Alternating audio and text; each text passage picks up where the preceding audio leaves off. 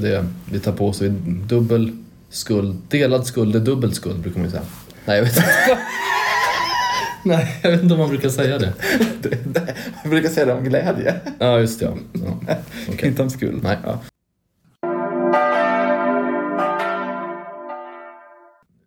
Jag tycker inte man ska be sina föräldrar om eh, halva deras förmögenhet och sen bara dra iväg. Nej. Det hade varit en twist.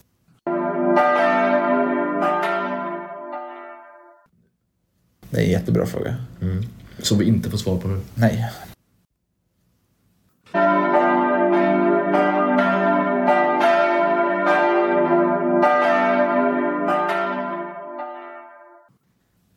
Var hälsad Herrens moder, o Maria. Ja, det är det tolfte avsnittet av den andra säsongen av Lillhällsmål. Och vi som inledde med lite sång från Svenska psalmboken psalm 480 var Linus Forsberg och Jim Lagerlöf. Hallå? Och varför tror du att jag började med den här salmen Jim? Jag vet faktiskt det för att du berättade det för mig innan här. Ja, det är ju jungfru... Här blev jag lite osäker på uttal. Jag uttalade det fel. Du uttalade det bättre än jag. Marie. Marie, just det, precis. Vid bådelsedag. Och vi kan väl börja med det. Varför säger vi Marie? Det är ju latinet. Precis. Det är ju du som har ju läst latin och allting. Jo, jag vet. Jag har inte gjort det. Nej, Men eh, precis, det är ju en genitivform. Alltså, är, alltså Marias på latin blir ju Marie. Gamla genitivformer som har hängt kvar. ja, men precis. Och det blir väl framförallt krångligt i skrift i Sverige i och med att Marie är ett vanligt namn. Och många, åtminstone i de sammanhang jag har varit i, säger inte Marie, utan man säger jungfru Maria vid bådelsedag.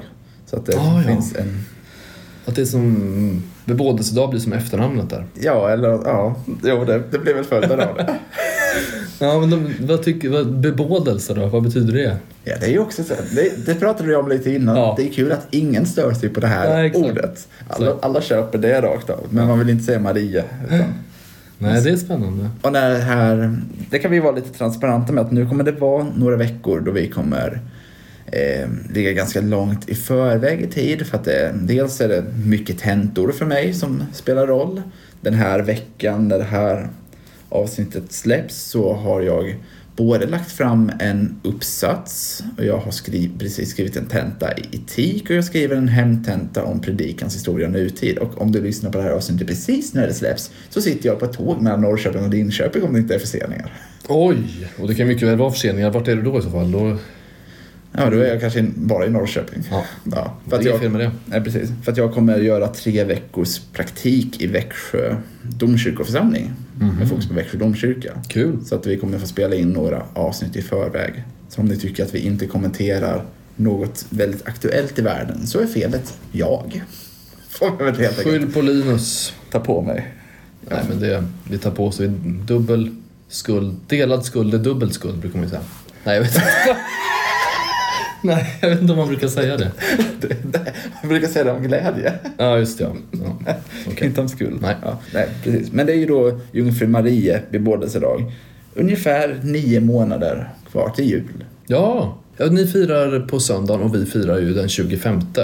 Mm. Den internationella eh, dagen. Men jag tror att vi i katolska kyrkan i Sverige har också ibland firat den närmast kommande söndagen. Men nu har man bestämt sig för att fira på, på dagen då, på 25. Jag gillar det. Och det finns eh, bland annat eh, Erik Heiser som jobbar på stiftet i Växjö, som jag kom från.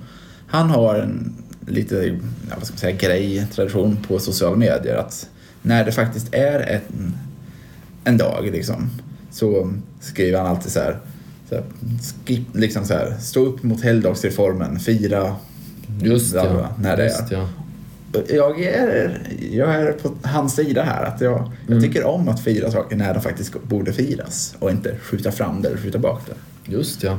Jag jobbar han på stiftet nu. Han, han pluggade ju i Uppsala samtidigt som jag. Mm.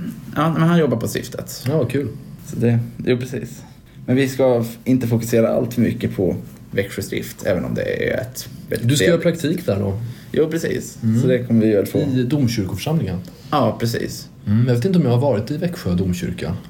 Ligger Ja. den i Växjö? Ja, ja, men det gör den. Ja. Växjö som stavas med X, det är lite ovanligt. Jo, precis. Och Växjö stift är ju ett av två stift i Svenska kyrkan som har två domkyrkor. Kalmar också? Ja, precis. Ja, just det. Mm. Vad kul! Har du koll på vilket det andra stiftet är som har två domkyrkor? Ja, det är, det är ju i Mariestad den ligger och det borde väl vara Skara stift? Ja, precis. Ja, jo, visst. Grattis. Jag har varit i den domkyrkan. Ehm, Ja. Jag har varit i alla domkyrkor utom Härnösand, Visby och Kalmar. Men nu när jag kommer ha praktik i Växjö så är det inte jättelångt till Kalmar så att jag tänker att jag ska ta mig dit på någon den är dag. vacker i Kalmar kan jag säga. Jag har hört det, att den är Jo. väldigt vacker. Just det. Nej, jag har nog inte, jag har inte varit i Luleås eh, domkyrka, alltså nu pratar vi Svenska kyrkans Mm. Ja, stift. precis. Luleå har jag inte varit i. Jag har varit i katolska domkyrkan i Stockholm. Ja, jag Den har jag inte av. varit i Växjö. Nej, det är väl de två då. Mm. Vilken är din favoritdomkyrka då? Oj, eh, jag borde egentligen säga Växjö, men jag tycker att Göteborg är väldigt fin. Jaså? Ja. Okej, Gustavi Ja, domkyrka. Jaha, Ja, okej. precis. en väldigt fin altartavla. Jag gillar också ändå att det är lite ljusare kyrkorum. Mycket blått i den. Mm. Alltså en stor altartavla.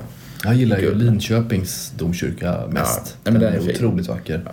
Jag gillar att de har, de har ju lagt eh, frälsarkransens pärlor i golvet. Så man kan gå, går man Jaha. runt i hela domkyrkan så går man. Ja, det är ju den, den förre biskopen där, Martin Lönnebo, Jo, som precis. hittade på, kan man Mm. säga, frälsarkransen. Precis. Jag har en gammal kompis som brukar säga frälsarkransen har aldrig frälst någon. Men det kanske, vi, kanske vi får bli två, men jag vet inte. Oj, oj, oj. oj. Men, men jag tillhör ju en av de som faktiskt inte har haft eh, frälsarkransen i min konfirmationsundervisning. Många Mm. har ju det i Svenska kyrkan. Ja, vi hade det när jag var präst, så Mm. använde vi frälsarkransen ibland. Nej, jag hade ju bara, bara bibelläsning i min konfirmationsundervisning. Det var så som det var av begynnelsen. Just det, ordning och reda. Ja, precis. Och något annat som alltid är ordning och reda, det är ju att det förekommer evangelieläsning om söndagen.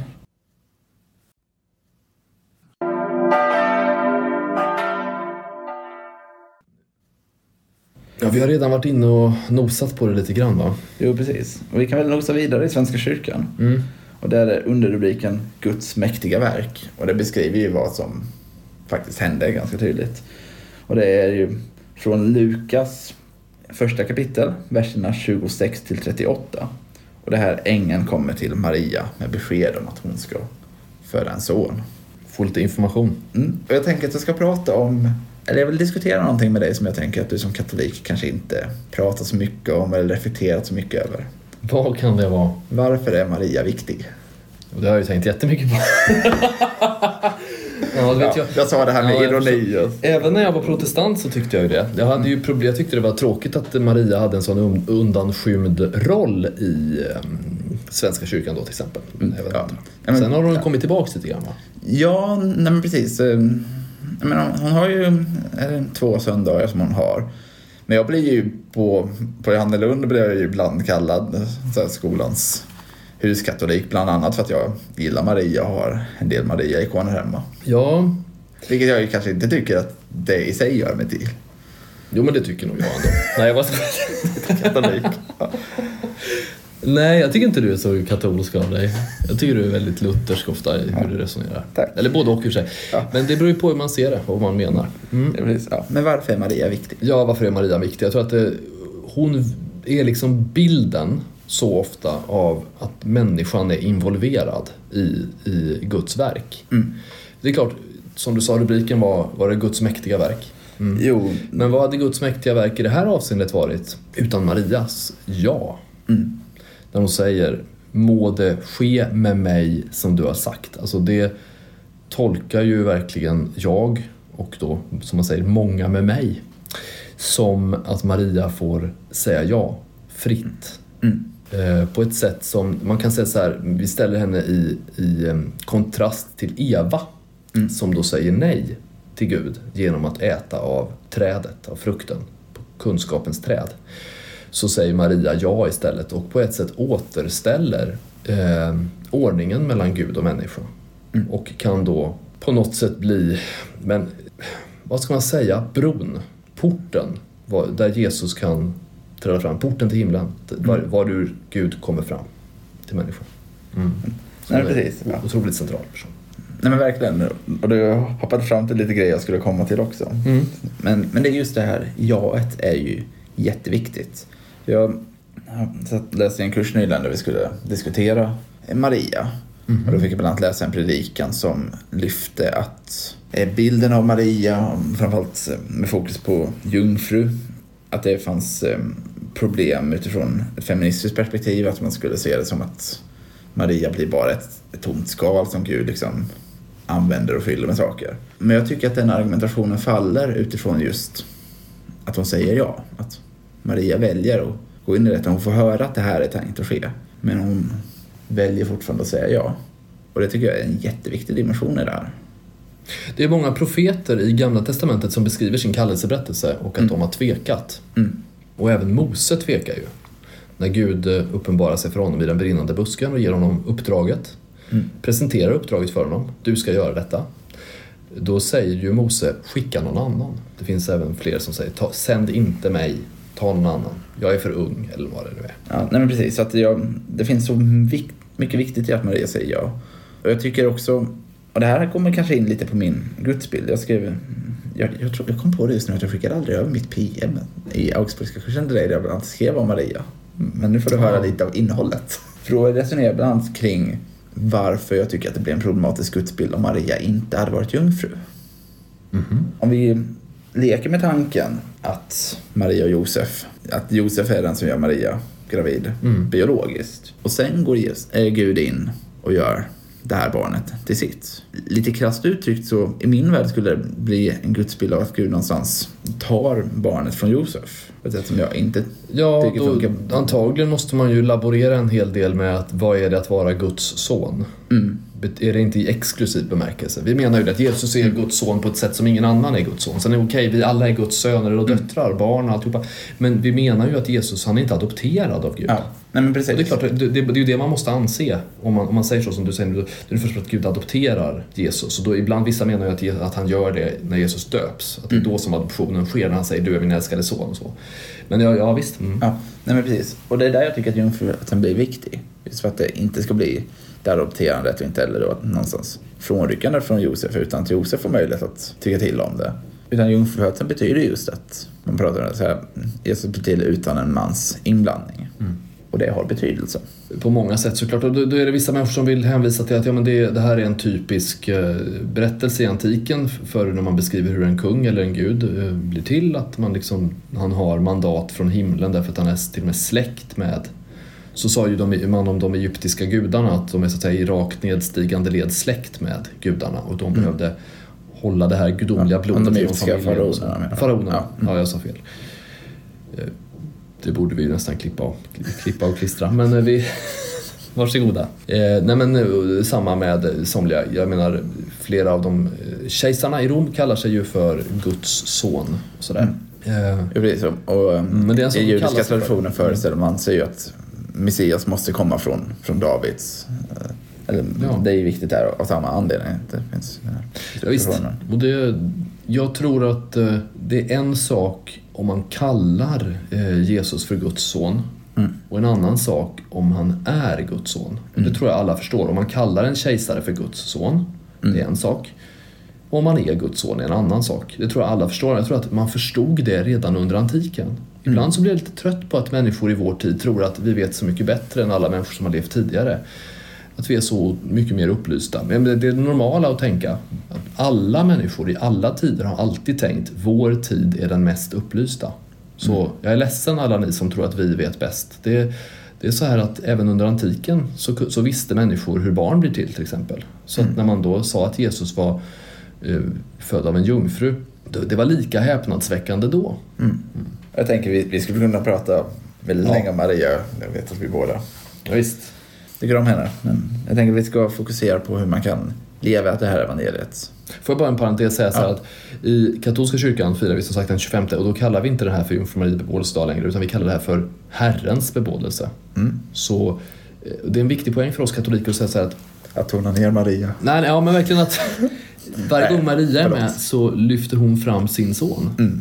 Maria är liksom den som tydligast av alla människor visar oss att Jesus är Herre.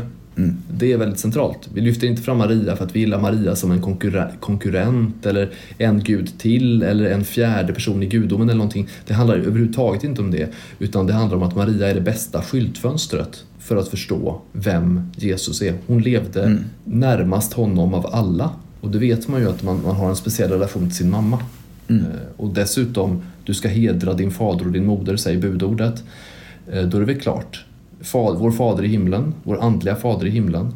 100% ska vi hedra honom och vår andliga moder, himmelens drottning, jungfru Maria, ska vi också hedra. Nej men Bara precis. som en parentes. Ja, Nej, men en bra parentes. Jag tänker just hur man kan leva ut det här evangeliet. Ja. Och det är att jag vill ta fasta på det här Maria gör. Att hon säger ja. Hon får en kallelse. Hon får ett uppdrag. Hon säger ja. Och att vi behöver lära oss av Maria. Att när vi känner hur Gud drar i oss, när vi känner en kallelse, även om vi tvivlar, som vi var inne på, att man känner, ja men är jag duglig för det här? Eller borde inte Gud kalla någon annan? Att våga säga ja till det. För att Gud drar i oss av en anledning. Och det kanske är särskilt speciellt för din del då, som, som ju har också en yttre kallelse, alltså det som kyrkan har kallat dig Mm. till eh, att, eh, så att säga, de vill viga dig till präst om, i Svenska kyrkan om, om några år. Så det är ju inte bara en kallelse som, som du har, en känsla som du har haft inom dig utan det är också en yttre kallelse Mm. som man ju kan brottas med såklart. Ja, precis. Så det ska jag säga. Sätt Maria i fokus på det hon gör. Så här, våga säga ja till när Gud kallar. Och med det tänker jag att vi anropar Rom.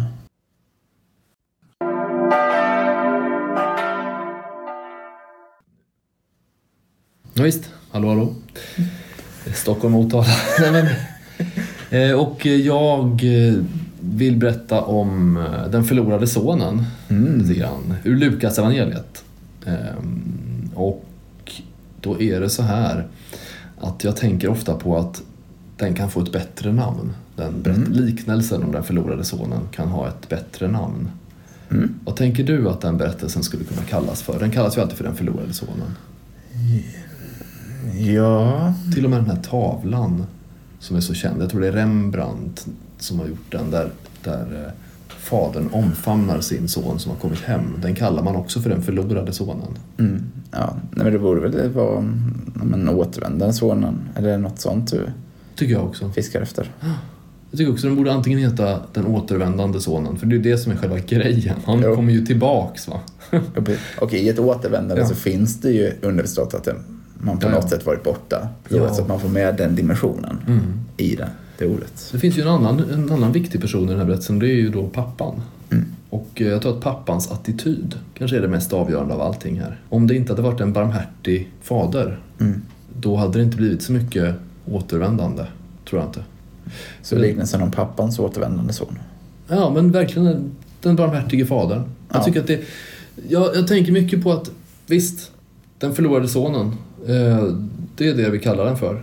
Men det handlar mycket mer om en, en son som återvänder och som möts, tack och lov, av en barmhärtig fader. Mm. Och det är det, plötsligt handlar ju berättelsen om oss, va? om Jo. oss människor. När vi gör fel, när vi går bort från Gud. Vi skulle ju kunna kalla oss för vi skulle kunna nöja oss med det.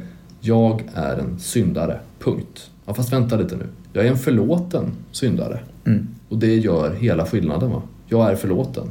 Jag kom och mötte en barmhärtig fader. Eh, Ja, jag tänker mycket på det. Om inte Gud hade varit barmhärtig, då hade vi alla varit körda. Mm. I skapelseberättelsen så äter ju Eva och Adam av den förbjudna frukten. Och Gud har till och med berättat, om ni gör detta ska ni dö. Men han dödar dem inte. Han ger dem bara andra förutsättningar. Ni får en ny chans, ett annat sätt att leva. Eh, och, men det är ändå förbjudet med att mörda, att döda. Mm. Sen kommer Kain och Abel och Kain dödar sin bror. Mm. Och då, blodshämnden borde Gud utkräva, han borde döda Kain nu. Men det gör han inte. Han sätter istället ett skyddsmärke på honom. Mm. Så att ingen ska kunna hämnas honom. För att han tycker, Gud säger så här, hämnden är min och jag utkräver den inte. Mm. Jesus håller kanske en sten i handen, tittar på kvinnan som har brutit sitt äktenskap, som har varit otrogen. Otrohet kanske framkallar de starkaste känslorna bland människor. Eh, Och många människor vill döda den här kvinnan. Men Gud säger, inte heller jag dömer dig. Mm. Barmhärtighet. Mm. Det har vi pratat om förut att, så att säga, Guds sätt att vara fullkomlig på, det är hans barmhärtighet.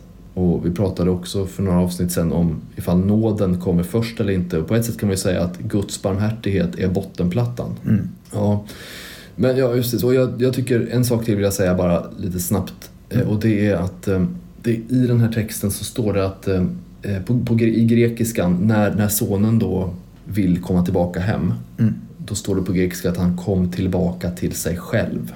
Mm. Han kom tillbaka, till, liksom, han återvände till sig själv. Och jag tror att det är en hemlighet i det där. Gud vill att vi ska vara oss själva, de som han har skapat oss att vara. Och synden, en definition av synden, det kan vara att vi går bort från oss själva. Mm. Och det tror jag också det är det som börjar när sonen säger kan jag få mitt arv redan nu? Alltså något helt fruktansvärt. Det börjar ju med en sån stor förolämpning Mm. av sin familj, sin släkt, allting så så här. Allting som du har kämpat för, kanske generationer, kan jag få min del nu? Och sen bara säljer jag den och drar. Mm. Det är ju eh, helt vansinnigt. Och så slutar det inte där utan pengarna bara rinner honom ur händerna för att han köper massa dumma saker. Och att han ändå får komma tillbaks. Jag kan säga så här, det är många människor som skulle säga nej, han ska inte få komma tillbaks. Han får skylla sig själv. Mm. Och det är kanske en viktig sak att tänka på det att det är inte människan som är Gud. Mm. Vem, men jag frågade mina konfirmander för några veckor sedan vem de mest identifierar sig med i den här berättelsen. Och då finns det ju fadern och det finns den här sonen och det finns den andra sonen också. Mm. Han som är kvar. Eh, vad tror du att de, de flesta svarade? Vem Eh, identifierade sig de flesta med, tror du? Jag tror, men jag tror jag har fel. Ja, vi får se. Men det som kom till mig var den andra sonen. Ja, det är helt rätt. De flesta sa, jag skulle vara den andra sonen. Den här skötsamma, ordentliga. Jag som håller mig i skinnet. Han är ju också, han är ju bilden av eh, den här missunnsamma. Den finns ju flera av Jesu liknelser som säger så här, varför ska du vara snäll mot dem där? Mm. Varför ska, varför ska du vara barmhärtig? Och fadern säger, var inte arg på mig för att jag vill vara kärleksfull och god. Mm. Och det är klart, jag tror att vi, eh, det finns en missunnsamhet hos oss. Mm. Jag tror att även du och jag ibland skulle kunna säga så här, men jag känner mest igen mig i den här andra sonen som är kvar och kämpar och gör, gör rätt för mig. Va? Jo. Det är det man gör. Ja, man är ju den där personen.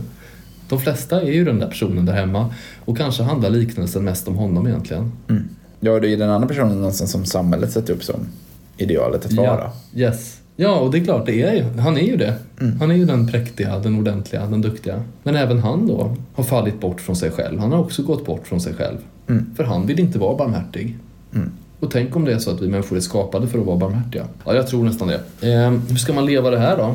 Jag tycker inte man ska be sina föräldrar om eh, halva deras förmögenhet och sen bara dra iväg. Nej, det hade varit en twist. Ja, det hade varit speciellt. Efter, efter allt vi pratat om. Och säga att det är det här ni borde göra. Ja, Vi ses på Mallorca om en vecka.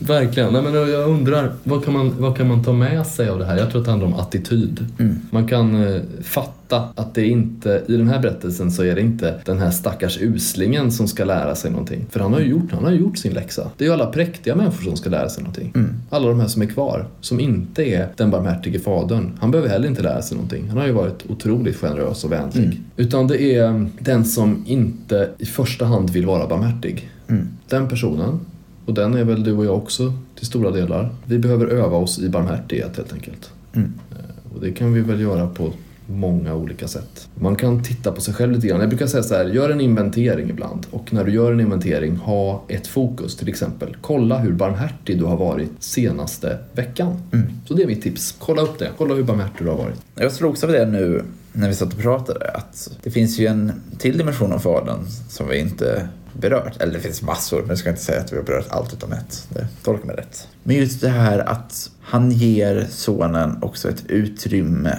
att få göra den här resan att sen få hitta tillbaka till sig själv. Att när sonen kommer och frågar om han kan få arvet så hade man ju kunnat säga att ja, men det barmhärtiga vore att liksom, stoppa honom där och säga nej. Men det finns också en barmhärtighet i att låta någon begå ett fel för att den ska kunna få dra en egen lärdom av det för att sen hitta tillbaka. Jo. Och att det är en barmhärtighet i sig. Att ibland låta någon göra ett litet fel istället för att stoppa den från att göra felet men utan att den drar, kan då dra någon lärdom. Det kan vara en bra läxa för oss som är föräldrar tror jag. Det finns ju en, en eh, psykiater som heter David Eberhard som har skrivit om eh, hur vi som är föräldrar överbeskyddar våra barn väldigt mycket. Mm. Det ligger mycket i det tror jag ändå. Men jag tror att man gör det av, av god vilja. Man vill ju sitt barn det bästa. Grejen är ju att jag kan inte sopa framför mitt barn hela livet. Så någon gång måste de stå där på egna ben, göra sina egna val. Och om jag har varit den som har puttat dem hela vägen och burit dem, eh, ja hur ska det då gå? Jag tror att det, det kännetecknar verkligen Gud och det knyter kanske ihop båda de här evangelietexterna. Gud har väldigt stor respekt för människans frihet. Mm. Han erbjuder Maria en stor uppgift och väntar på hennes ja. Och såklart, den barmhärtige fadern erbjuder också sina söner en st- stora uppgifter i livet. Men han, han liksom väntar på deras ja. Och man får väl tänka sig, apropå det här som vi sa, som Jesus sa en gång för länge sedan. Den som har fått mycket förlåtet kan älska mycket. Kanske blir den här hemmavändande, återvändande sonen den mest kärleksfulla, barmhärtiga personen som liksom tar hand om det här godset för framtida generationer. Det vet vi ju inte, det var också bara en liknelse. Jag vet inte, Jesus hittade ju på den här berättelsen. Men han kanske gjorde det, det tänker jag ibland på. Undrar om Jesus hade en förebild för sin liknelse? Eller om han bara så att säga, hittade på den där och då? Det är en jättebra fråga. Som vi inte får svar på nu. Nej, då har det blivit dags för oss att avrunda. Vi är tillbaka om en vecka. Då är jag fysiskt i Växjö, men jag kommer inspelningsmässigt vara kvar vid mitt kök och i era poddappar. Så är det med det. Kul att sitta här. Mm, ja men verkligen. Så vi hörs om en vecka. Tack och ha det bra. Hej då!